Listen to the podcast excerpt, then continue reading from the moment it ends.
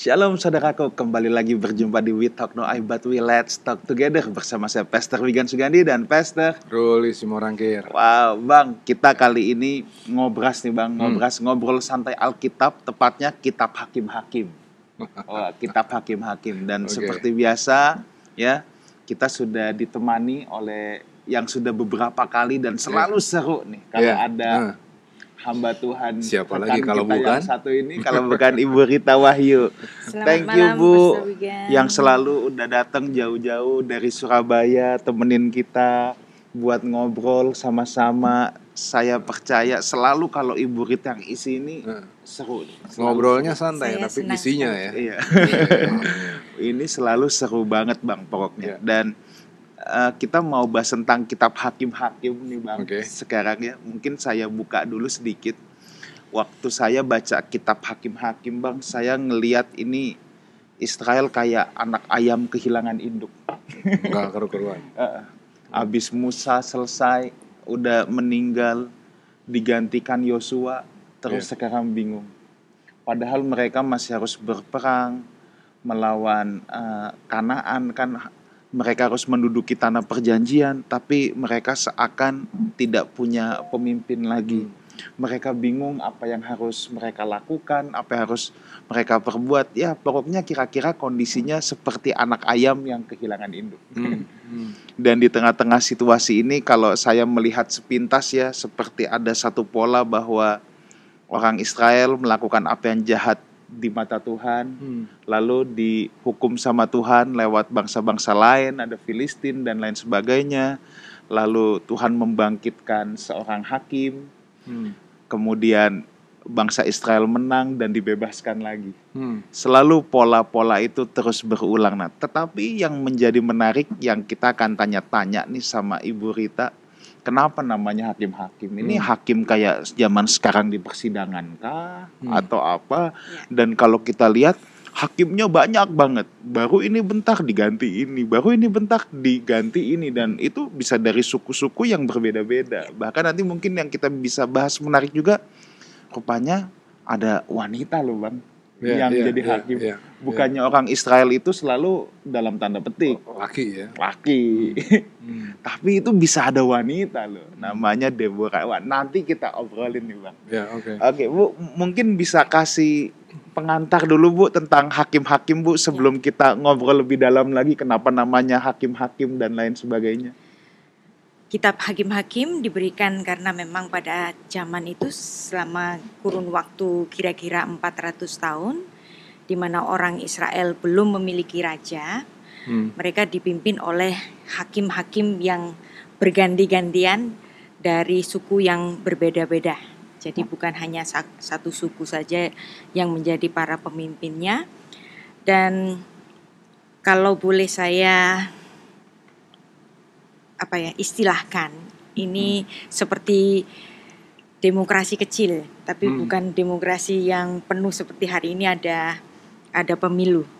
Tetapi di situ ketika ada kesesakan, ada problema dan orang-orang Israel itu berdoa, maka dibangkitkan seorang pemimpin yang kemudian nanti menjadi hakim. Kenapa hakim? Karena memang eh, tugasnya itu untuk menghakimi dan bukan hanya sebagai pemimpin.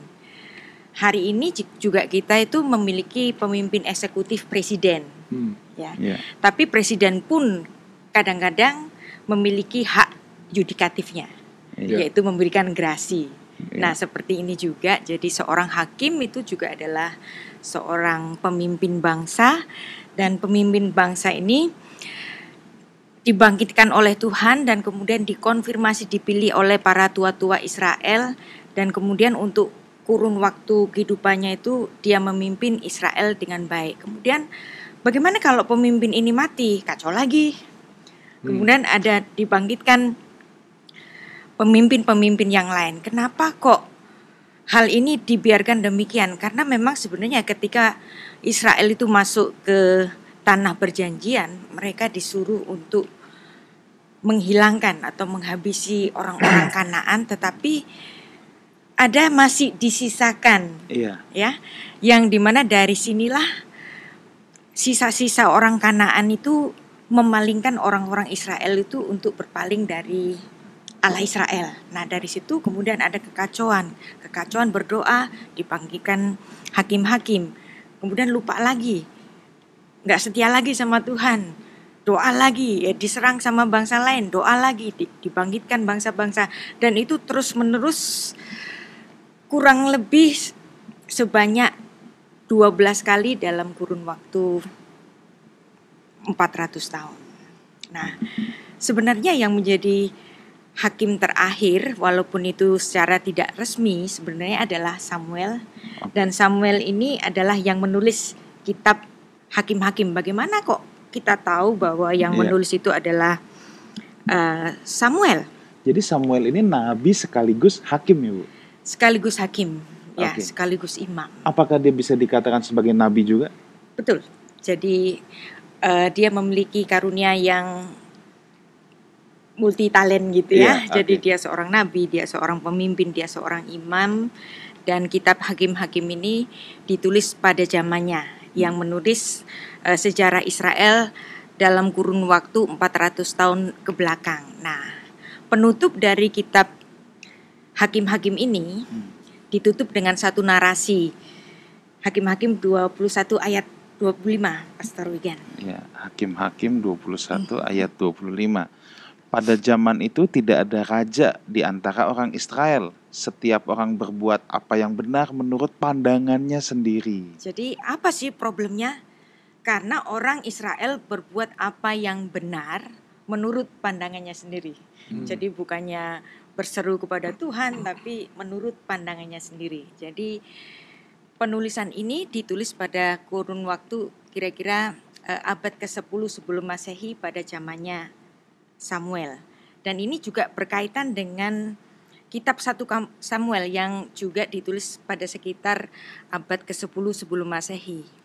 Nah, bagaimana dengan kitab Yosua? Kitab Yosua itu ditulis pada abad ke-14 sebelum Masehi.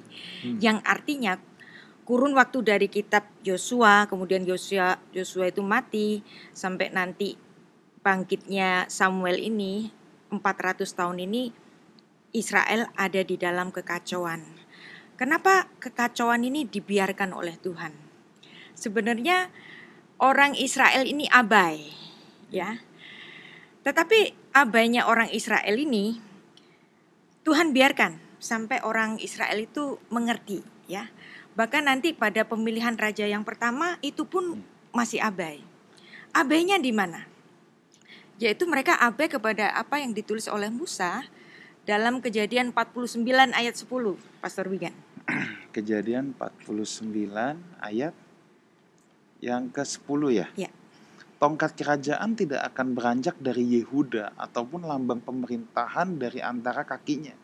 Sampai dia datang yang berhak atasnya, maka kepadanya akan takluk bangsa-bangsa. Ya. Jadi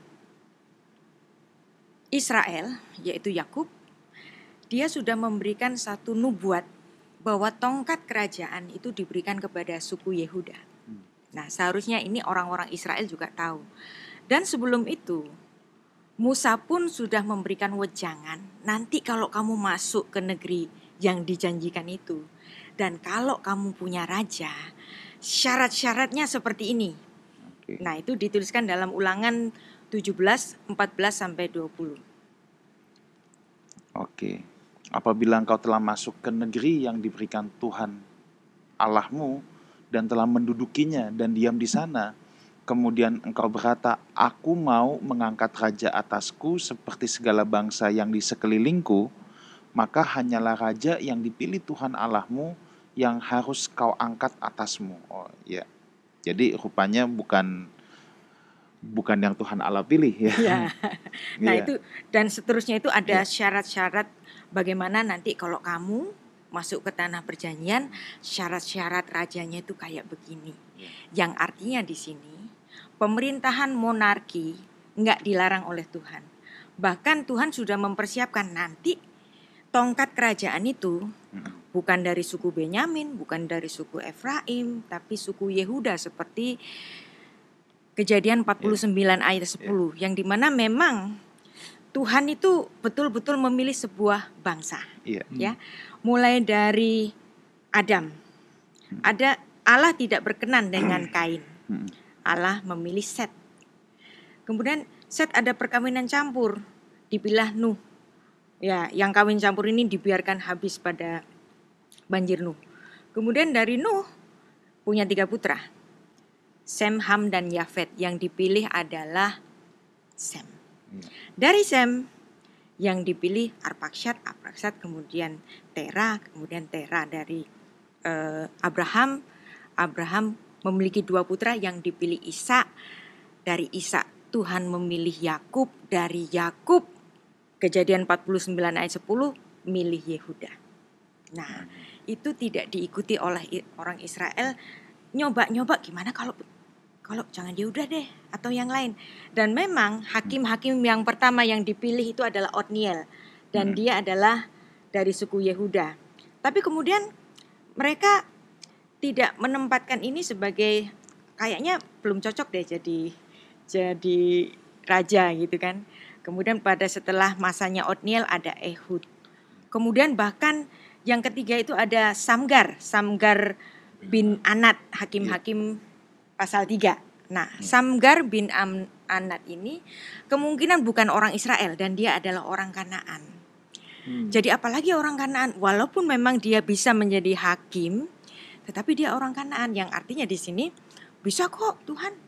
Bukan bukan orang Yehuda saja. Nah, terus kemudian ada Deborah dan Barak memang dari suku Yehuda, tapi kemudian ada Gideon, Manasye.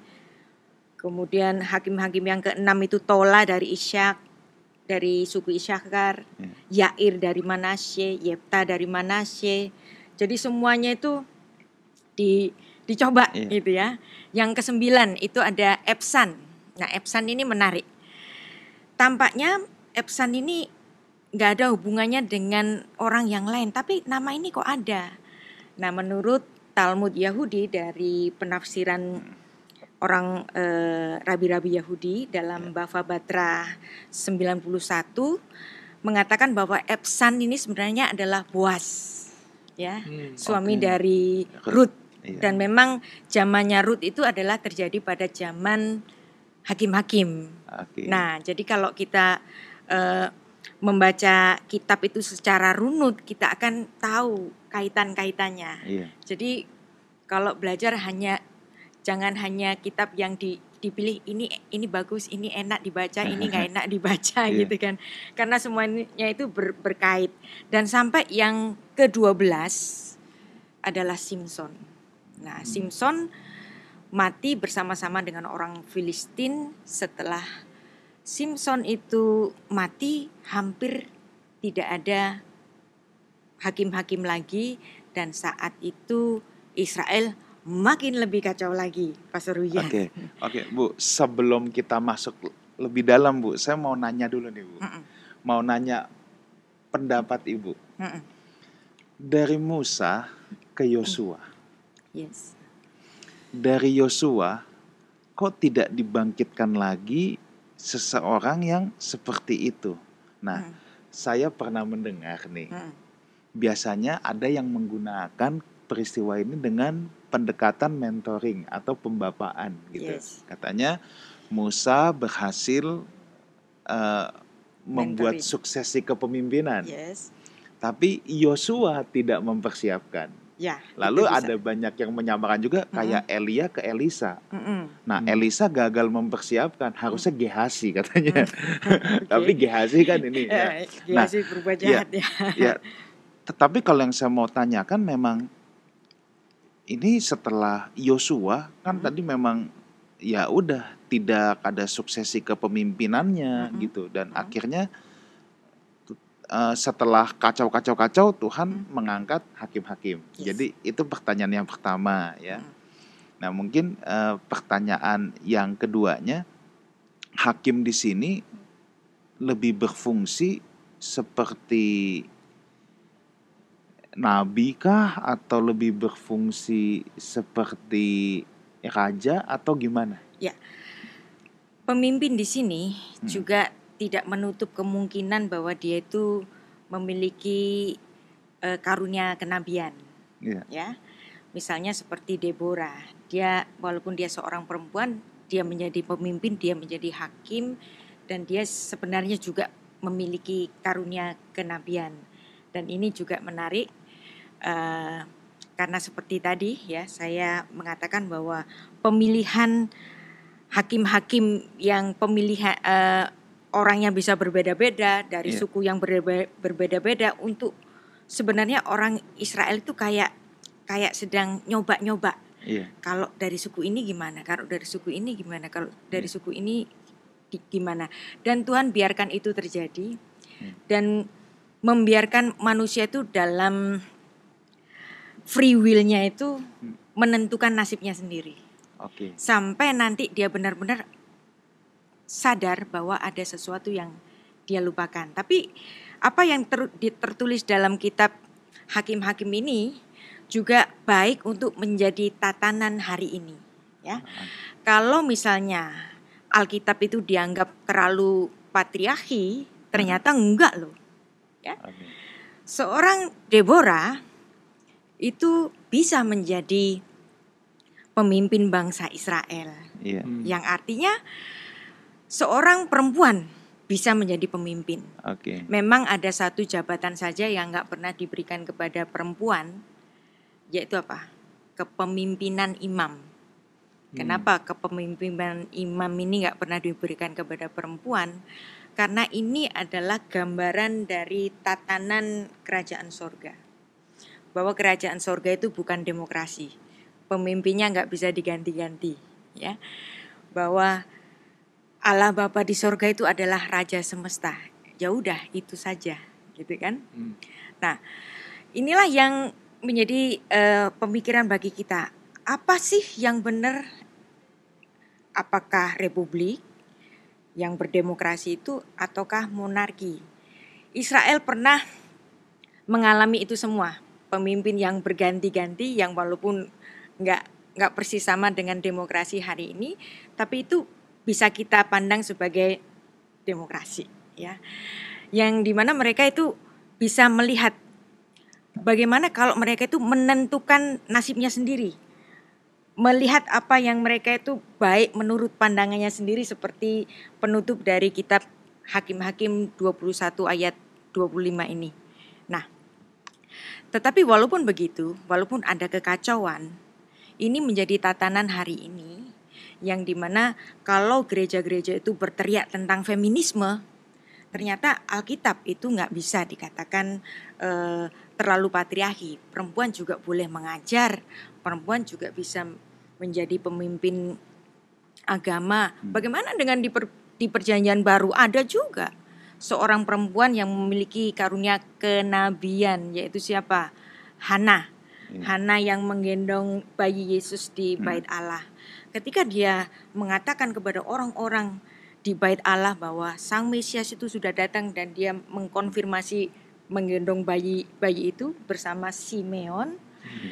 Nah, itu menunjukkan bahwa Hana itu ada di di area bait Allah yang walaupun dia tidak menjadi imam tetapi dia menjadi pengajar di situ. Hmm. Suaranya didengar oleh orang-orang yang ada di situ. Artinya di sini perempuan pada posisi pada porsinya itu diberikan. Jadi nggak selalu perempuan itu selalu di bawah. Pada porsinya perempuan itu diberikan. Dan kalau kita membaca kitab uh, Kejadian pasal 2, perempuan itu disebut sebagai Esher Kenegdo. Esher itu uh, seorang penolong, seorang pembantu, penolong ya, lebih lebih cocok jadi penolong yang berhadapan dengannya, ya, yang beroposisi dengannya. Perempuan itu punya kemampuan untuk menolong. Kalau saya nolong Pak Wigan misalnya, Pak Wigan sedang sakit, siapakah yang lebih kuat? saya kan yang misalnya, menolong yang menolong yeah. nah kalau perempuan itu disebut sebagai penolong ini menyatakan bahwa perempuan itu memiliki kekuatan dan kekuatan itu bisa kita buktikan dalam kepemimpinan perempuan-perempuan pada zaman-zaman Alkitab yang juga dilihat oleh Tuhan demikian Pak Wijan ya. Ya. nah saya mau menyambung dulu nih Bu tentang hmm kenapa saya tanyakan tentang fungsi hakim-hakim itu? Ya. Sebab gini, kalau kita lihat nih bang ya, Hmm. Musa ini kan pemimpin sekaligus dalam tanda petik tokoh spiritual untuk orang Israel. Ya. Tapi dia juga pemimpinnya memang. Hmm. Tapi ketika kita lihat di zaman raja-raja, ini ada pemisahan nih, king and priest. Bahkan ada nabi lagi. Mm. Ada nabi, ada raja, Mm-mm. ada eh, imam. Mm. Ya. Raja ya kerjaannya ngurusin rakyat dan berperang. Itu tugasnya raja. Nah, kalau hakim-hakim ini sekilas memang kalau Deborah di di apa katakan dia itu nabi ya. Mm-mm. Tapi juga kita bisa lihat eh, banyak hakim-hakim yang diangkat ini sebenarnya dalam tanda petik mereka bukan orang tokoh spiritual atau orang yang cakap Mm-mm. mengajar gitu. Mhm. Cuman jago berantem aja kan ibaratnya gitu. Ya, oke. jago berantem dan Mm-mm. tidak Mm-mm. menyembah berhala. Mm-mm. Nah, jadi itu kalau yang kenapa saya saya apa tanyakan hakim-hakim ini sebenarnya fungsinya itu di mana dan berarti pada zaman hakim-hakim itu tetap ada dong Mm-mm. eh, orang-orang yang berfungsi untuk mengajar Taurat, Bu. Ya, betul. Jadi sebenarnya Hmm. ada di Alkitab itu yang menyatakan bahwa seorang raja pun itu bisa merangkap sebagai imam. Ya. Itu namanya imam menurut tatanan Melkisedek, Hmm. ya. Hmm. Seperti ini eh, Daud dan anak-anaknya, Hmm. Mereka kan semua raja-raja Yehuda kan. Hmm. Dan raja-raja Yehuda ini juga memiliki eh, status sebagai imam menurut peraturan Melkisedek. Kenapa kok disebut sebagai menurut peraturan Melkisedek? Karena raja-raja Yehuda ini adalah keturunan Yehuda, tapi bukan keturunan Lewi, tapi mereka boleh menjadi imam. Dan ini nanti semua jadi tipologi bahwa Kristus yang lahir dari suku Yehuda, dia pun menjadi imam besar agung. Iya. Kenapa kok dia bisa menjadi imam besar agung? Karena dalam tatanan Israel, seorang raja Israel Hmm. itu sekaligus menjadi imam. Nah, memang imam, raja, dan nabi sepertinya eh, terpisah. Tetapi imam, raja, dan nabi, ketiganya ini ada dalam satu karakter siapa? Daud dan Salomo. Hmm. Demikian. Oke. Sebetulnya mungkin pertanyaannya berangkat dari sini tuh, pertanyaannya Pastor Wigan. Em, kenapa, kenapa Allah nggak bangkitin lagi orang yang seperti Musa dan Yosua? Mhm. Tadi Bu Rita udah jelasin bahwa karena Israel abai, Abai. Pengabaian yang dibuat oleh Israel adalah karena mereka tidak menumpas orang-orang asing di sekeliling mereka, Hmm. sehingga akhirnya menjadi problem. Hmm. Nah, ketika mereka problem, habis itu diangkatlah hakim-hakim gitu kan ya. Nah, cuman yang, yang, bisa tadi dari suku-suku yang dari suku-suku yang beda-beda, yang seharusnya Yehuda. yang seharusnya oke di situ berarti problemnya. Ya. Mereka harusnya meminta Yehuda yang mimpin, tapi Hmm. itu pun nggak dilakukan sama mereka. Nyoba-nyoba Makin- yang lain-lain. Makin mereka membulet, makin Ya. banyak persoalan. Yes. Itulah makanya 400 tahun ini baru kemudian mereka dalam masa kegelapan Mm-mm. karena mereka memandang yang baik menurut pandangan mereka sendiri. Ya. Itu. Padahal tatanannya itu hmm. sudah diberikan sejak zaman leluhur mereka yang di mana Yakub itu memberikan berkat tongkat kerajaan hanya kepada Kepada- Yehuda. Ini Ya. kan aneh, Hmm. ya. Putra yang dia kasihi itu Yusuf.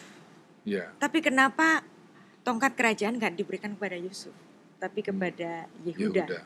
Nah ini seharusnya orang Israel juga aler juga. Berarti Yehuda ini yang nantinya dikenan oleh Tuhan melahirkan raja-raja bagi Israel. Dan yang kedua, mereka tidak segera eh, memilih satu raja seperti yang dituliskan oleh Musa dalam ulangan pasal 17 yang kita sudah Ya. baca tadi. Satu lagi, mereka ketika memilih seorang raja pun bukan dari suku Yehuda, tapi dari suku Benyamin, suku yang paling kecil yang pernah punya masalah di Gibea. Hmm. Nah, jadi ini pun sebenarnya Samuel pun juga telah abai. Tapi kemudian ketika eh, Saul itu dipandang memang nggak cocok untuk menjadi raja Israel, barulah kemudian Samuel itu bertemu dengan Isai, Isai. bapaknya Daud, Daud. ini. Nah, ketika dia dipertemukan dengan abang-abangnya Daud, kayaknya bukan deh, kayaknya bukan mereka. Kamu masih punya anak satu lagi. Nah, justru anak yang pipinya masih merah-merah itu inilah yang nanti akan jadi raja. Hmm, oke. Dan betul Daud itu berasal dari suku Yehuda, suku yang dinubuatkan sejak kejadian 49 ayat 10.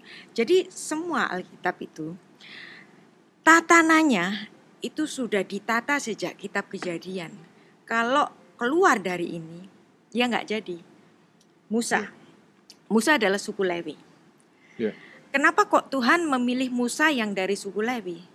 Karena dari Musa di situ ditetapkan suatu keimamatan, cara beribadah, liturgi beribadah, dan yang eh, melayani liturgi dan ibadah ini adalah memang orang-orang Lewi. Jadi Musa dan Harun itu mempersiapkan ibadah bagi orang-orang Israel yang walaupun Musa saat itu seperti raja, tetapi sebenarnya Musa tahu bahwa nanti Israel akan memiliki raja.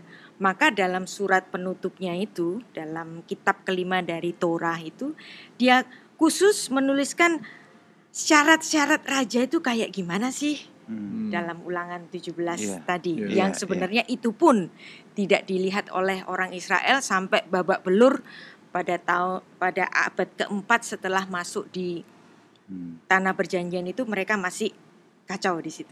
Hmm, apa yang Pastor Wigan dapat dari cerita Iya. semua ini? Iya, iya, iya. Ini jadi ini jadi jelas ya. Jadi jelas urut-urutannya bahwa memang ada rencana besar yang Tuhan mau, termasuk mengenai yang tadi tongkat nggak akan berpindah dari Yehuda. Yes. Itu udah suatu ketentuan. Hmm, Dilanggar. dilanggar. Begitu dilanggar, Tuhan juga nggak langsung terus kasih halilintar. Iya. Pertimbangkanlah sendiri. Jadi Ya, kayak Tuhan iya. itu sudah pertimbangkanlah sendiri gitu. Iya. Nyoba jadi lagi suku yang lain gitu. kalau begitu itulah yang terjadi sama orang sampai hari ini loh ya. Betul. Berarti ya sampai hari ini kalau kita terapin ya. Memang di dalam Tuhan. Mm-mm. Tapi Tuhan juga nggak kemudian akan membiarkan orang itu bikin salah, Iya. ya. Tapi kan orang jadi suka nanya gini, kalau Tuhan itu baik, kenapa Tuhan biarin orang bikin salah ya? That's Dulu. the difference. Nah, seperti yang ditulis dalam kejadian 1 ayat 26. Ya. Baiklah kita menjadikan manusia menurut gambar dan rupa kita. ya. Kalau gambar dan rupa kita berarti ada pribadi dan kehendak. Iya. Ya. Ya, Tuhan punya kehendak.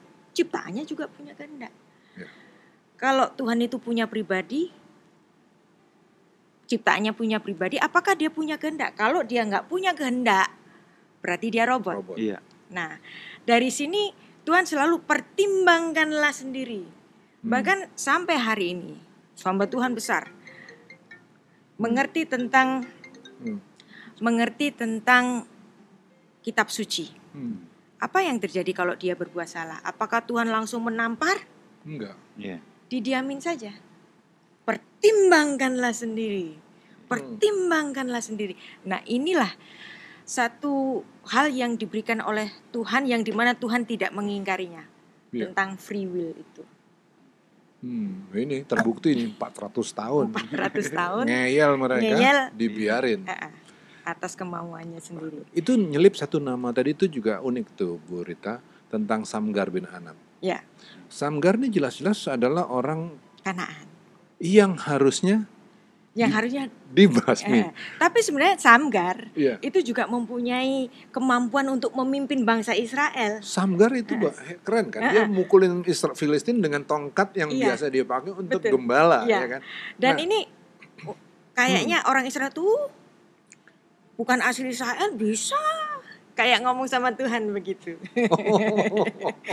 Ada gitu ya? Iya, Sepertinya. Nah, ini ini kan saya bikin agak lebih sedikit Iya, gitu iya, kan. iya, oke. Nah, Iya. setelah Samgar dipilih yang lain, Gideon, Manasye, ya, Tola dari Isyakar, Iya. Yefta dari Manasye, kemudian Elon dari Zebulon, Iya. Abdon dari Efraim, Simpson dari Efraim juga. Semua udah dicoba nih. Ya memang belum semua sih, tapi udah bermacam-macam udah dicoba. Iya. Nah, tapi mereka tidak segera mengingat apa sih sebenarnya tatanan apa yang sudah Tuhan rancangkan. Dan Tuhan Hmm. biarin aja. Pertimbangkanlah sendiri. Kita pun juga Hmm. gitu. Kita kalau salah dan belum di, ditampar oleh Tuhan, jangan main-main. Itu bukan Tuhan itu kayak membiarkan gitu. Tapi Hmm. Tuhan sedang memberikan kita kesempatan. Pertimbangkanlah sendiri. Pertimbangkanlah sendiri. Nah itu yang namanya free will yang nggak pernah diingkari oleh Tuhan ketika menciptakan manusia. Ini juga jadi menarik karena kaitannya gini, Bu. Sampai hari ini tuh orang masih punya anggapan ya bahwa Tuhan tuh Tuhan pemarah, Yes. tukang ngamuk gitu, Ya, ya kan? Mestinya kan kalau marah, kamu sih nggak pilih Iya, Yehuda, iya. Kamu nggak punya raja. Ternyata enggak, Hmm. enggak enggak ngamuk begitu. Atau Pilih raja, Atau sering kali orang Benyamin orang gitu. gini Bu Rita, Ha-ha. orang bilang gini, di zaman PL Hmm. Tuhan itu pemarah. Iya. Nanti Tuhan tuh jauh lebih kalem Hmm. di PB. ya siapa bilang? Nah, ini kan jadi, jadi begitu kan ternyata Nah, ya. Sebenarnya kalau bilang tentang kemarahan Tuhan, Iya. Bagaimana di Perjanjian Baru tentang Ananias dan Safira? Oh. Hmm. Apakah Tuhan itu ini baik? langsung loh ngasih 50% loh 50% harta loh mati ya Iya kan? Hmm. Jadi apakah Allah Perjanjian Lama dan Allah Perjanjian Baru itu beda? ah, Sama. Iya. Sebenarnya sama gitu. iya. Jadi eh mungkin orang cara memandangnya saja yang melihat itu berbeda. Sebenarnya Tuhan yang dikatakan oleh Musa erek abayim, Hmm. hidungnya panjang. Hmm.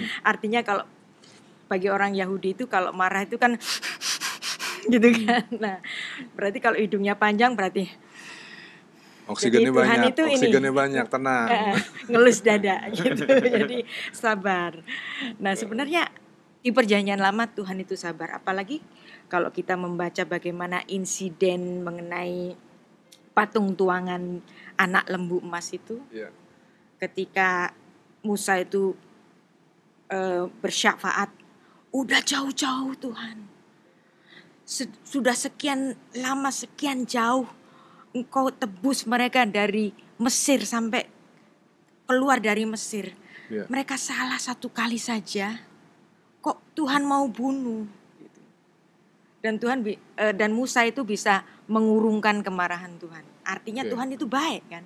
Yang seharusnya kalau ada menyembah ilah lain apa?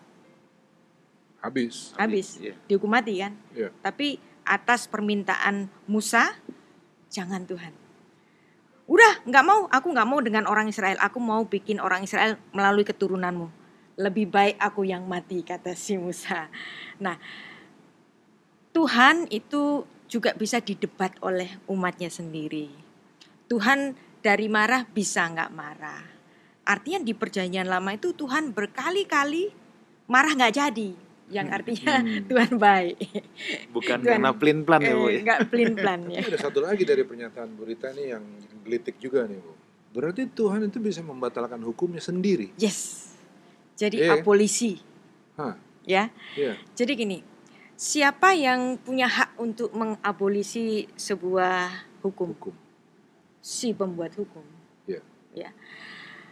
DPR mensahkan sebuah undang-undang. Siapa yang boleh menganulir atau mengganti undang-undang itu sendiri? Ya DPR. DPR. Kalau Tuhan yang membuat hukum, Tuhan mau batalin bisa. Kapan-kapan kita ini itu perlu digali, perlu digali ya digali bagaimana abolisi dari Tuhan di perjanjian lama maupun perjanjian baru itu ada abolisi. Tapi apakah kemudian ketika Tuhan mengabolisi hukumnya sendiri bisa diartikan bahwa Tuhan itu tidak konsisten? Nah, selalu yang menjadi alasan bagi orang-orang nggak mungkin Tuhan meng- membatalkan hukumnya sendiri karena Tuhan itu dulu sekarang dan selama-lamanya itu sama. Kalau dia membatalkan hukumnya sendiri berarti Tuhan itu beda, Tuhan yang dulu dan yang sekarang. Tuhan dahulu dan Tuhan yang sekarang itu sama. Iya. ya secara karakter Nah, secara sifat dulu, sekarang dan selamanya hakikatnya itu sama. Hmm. Tapi perasaannya itu bisa berbeda. Hmm. Ya, Tuhan bisa marah sama orang-orang di seluruh bumi. Tapi begitu mencium korban bakaran dari Nuh, Tuhan bisa jadi senang. Udah Hmm. deh, ternyata ada orang yang baik. Aku nggak akan lagi marah kayak kemarin. Nah, Hmm. yang artinya di sini perasaan Allah itu bisa diredakan. Jadi Tuhan itu bukan seonggok batu, Iya. bukan nggak punya perasaan. Tuhan Dinamis. persis seperti kita. Ya, Hmm. kapan dia happy, kapan dia marah, kapan dia marah dan bisa diredakan oleh karena persuasi dari eh, anak-anaknya sendiri ini. Jadi Tuhan Ya. itu seperti seorang betul-betul seperti seorang bapak kepada anak. Dinamis. Dinamis. Dinamis. Apa yang nggak pernah berubah? Hakikat.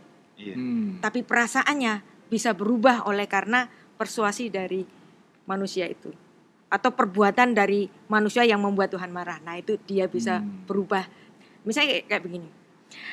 Israel jelas dipilih Tuhan sebagai Amsegula, the chosen people. Iya. Kalau the chosen people menang nggak boleh kalah dong. Eh, eh, Iya. Perang nggak boleh kalah dong. Iya. Tapi ketika Israel setia, memang dia nggak akan kalah kalah perang. Tapi ketika Israel itu nggak setia, dibiarkan mereka kalah perang. Bahkan dipanggilnya bangsa-bangsa untuk melawan Israel ini. Nah itu kan bagian dari kedinamisan perasaan Tuhan. Supaya anaknya ini yang sudah berpaling darinya ini noleh lagi. Sehingga Oke. berteriak, Tuhan tolong kami. Nah Oke. seperti apa yang ada di kitab Hakim-Hakim ini, setiap kali orang Israel itu berdoa, berdoa, Tuhan tolong kami. Nah kemudian dibangkitkan hakim-hakim yang baik untuk memimpin mereka. Tapi habis itu lupa lagi.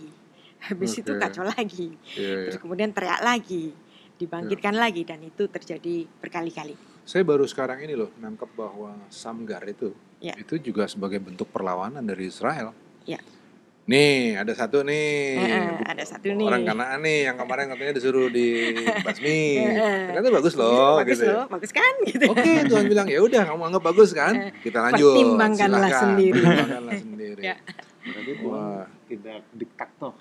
Loh, sama sekali tidak diktator kalau begini caranya. Yang sebenarnya diktator itu adalah pemahaman orang yang sering kali Skeptis. kemudian jadi kayak kotak, terkotak dalam suatu pemahaman sendiri.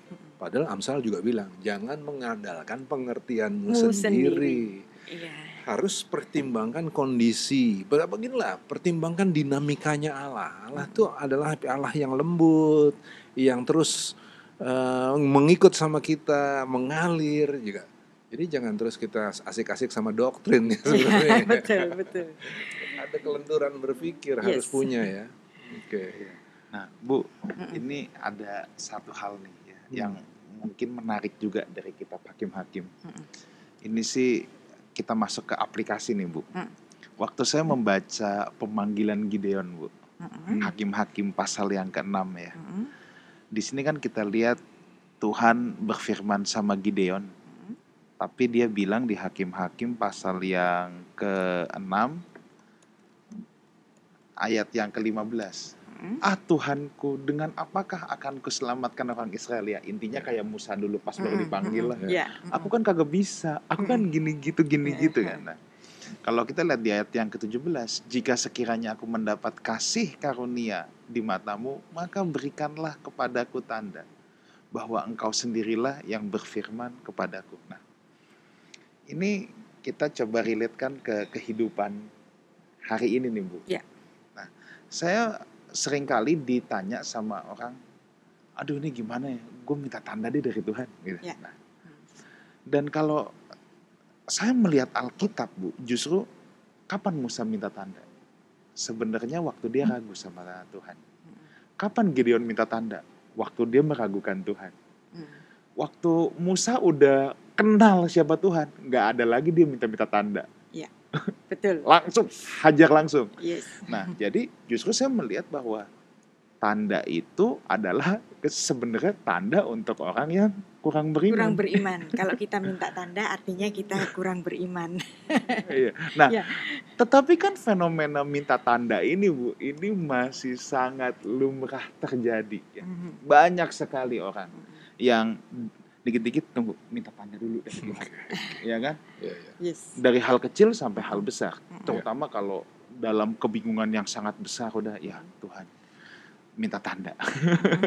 Walaupun kadang-kadang ada tanda yang dibuat-buat. Misalnya kalau lagi demen sama orang Tuhan, kalau dia lewat di tukang bakso ini, Hmm. dia jodoh dari Tuhan. Padahal dia udah tahu di- biasanya lewat emang. Ya.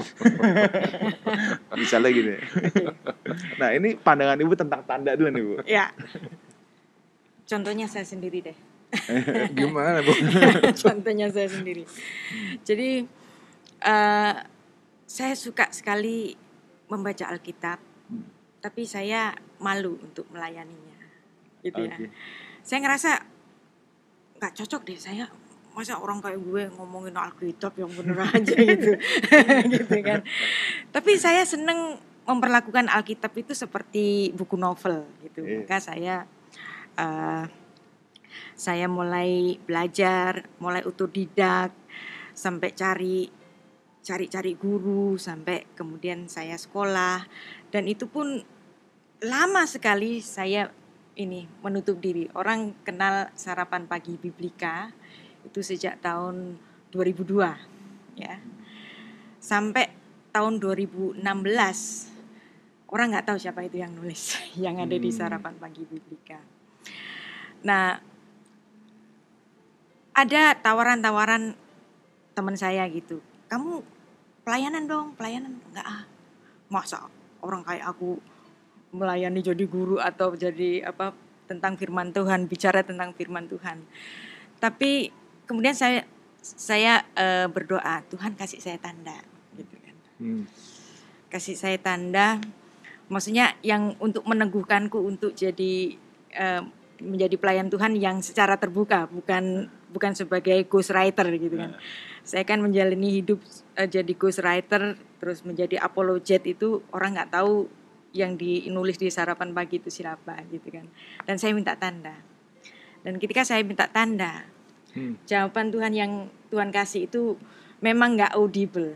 Iya. Tapi saya ditunjukkan pada satu ayat yaitu dalam Yeremia 31 ayat 22. Hmm. Yeremia. Ini ini adalah apa? ayat yang sangat apa eh, bersejarah untuk saya. Hmm. Yeremia berapa bu? 31 22. 31 ayat 22. Hmm.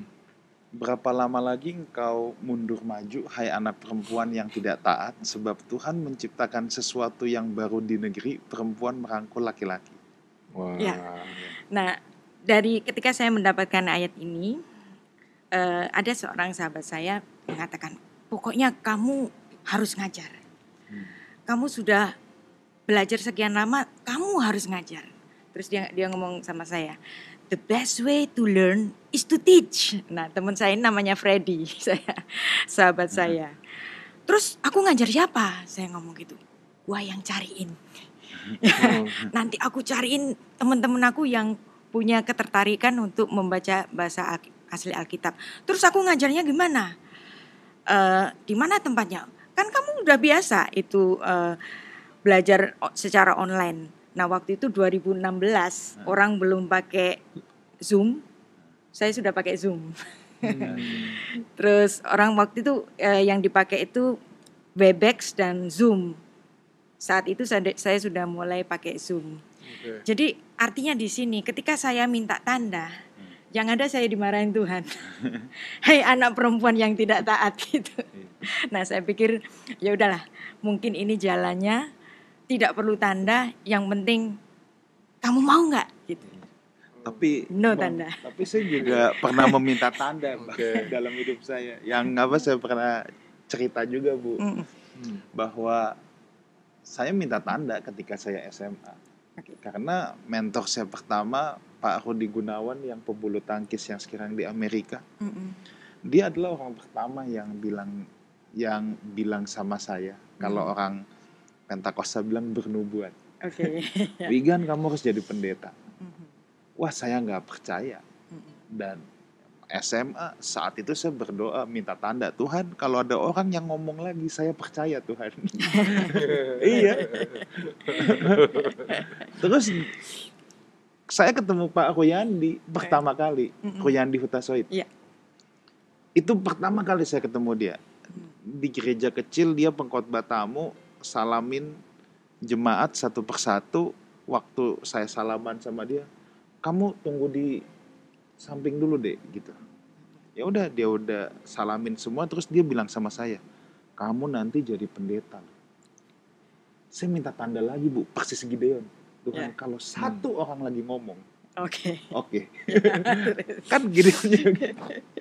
nah tapi memang tanda itu jadi saya ketika sekarang saya merenung lagi hmm, tanda itu memang orang yang minta tanda itu sebenarnya ketika kita meragukan Tuhan sampai minta-minta tanda Ya. Saya minta tanda dimarahin.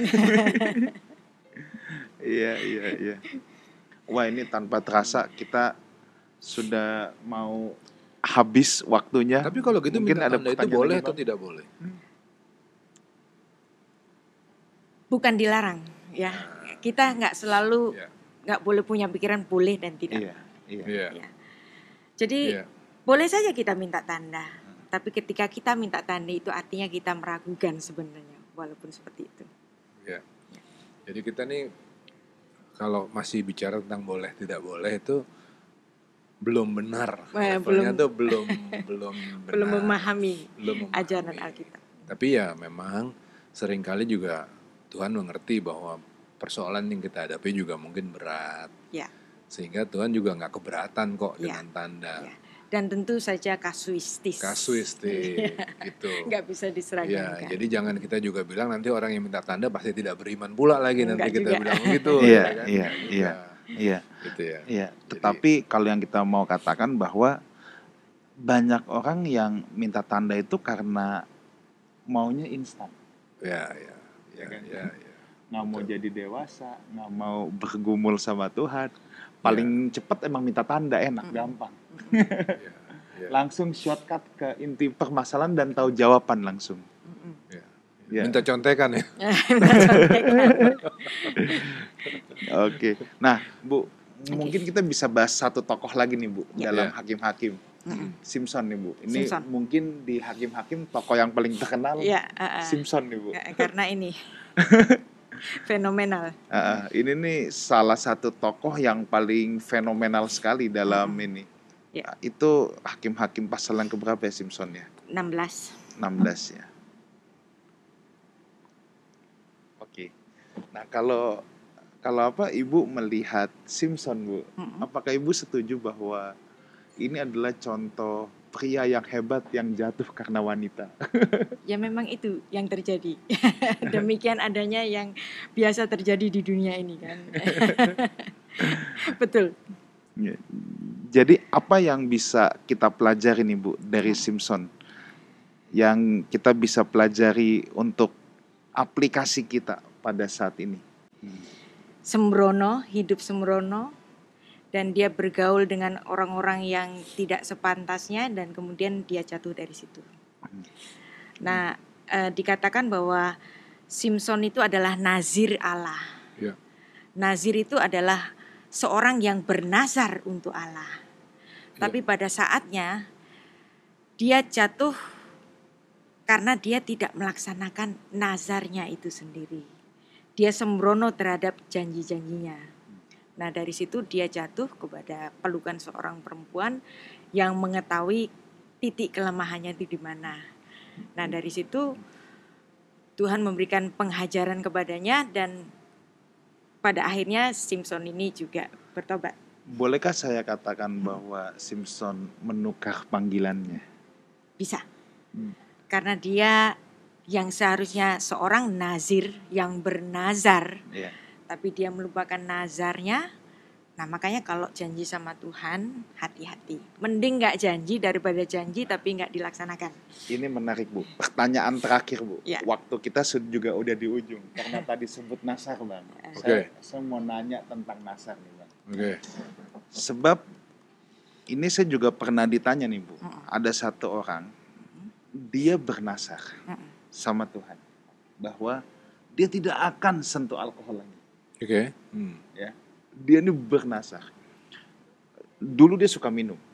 Dia bernasar dia dia itu tidak akan sentuh alkohol lagi. Udah berhasil bertahun-tahun.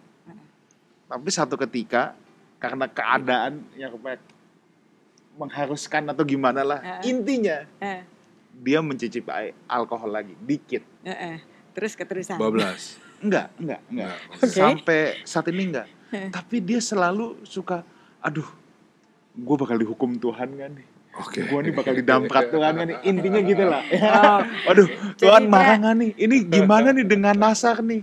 ya. Itu yang pertama. Dua, zaman sekarang itu apakah Nasar tetap ada dan apakah Nasar bisa dibatalkan? Oke. Gitu. Sebenarnya kalau orang itu eh, salah, sesalah-salahnya selalu ada kesempatan. 1 Yohanes 1 ayat 9. Iya. Yohanes Satu 1 ayat 9. Jika kita mengaku dosa kita, maka ia adalah setia dan adil, sehingga ia akan mengampuni segala dosa kita dan menyucikan kita dari segala kejahatan. Problem solved. Iya. Problemnya sudah selesai. Jadi dia mengaku kepada Tuhan. Cukup. Nah, Ya. Nasar ini bisa dibatalkan tidak? Bisa. Kenapa enggak? Oke. Nah, memang sih ya. Seperti yang ditulis dalam Bilangan 30 ayat 2. Pastor Wigan. Bilangan 30 ayat 2. Apabila seorang laki-laki bernasar atau bersumpah kepada Tuhan sehingga ia mengikat dirinya kepada suatu janji, maka janganlah ia melanggar perkataannya itu. Haruslah ia berbuat tepat seperti yang diucapkannya.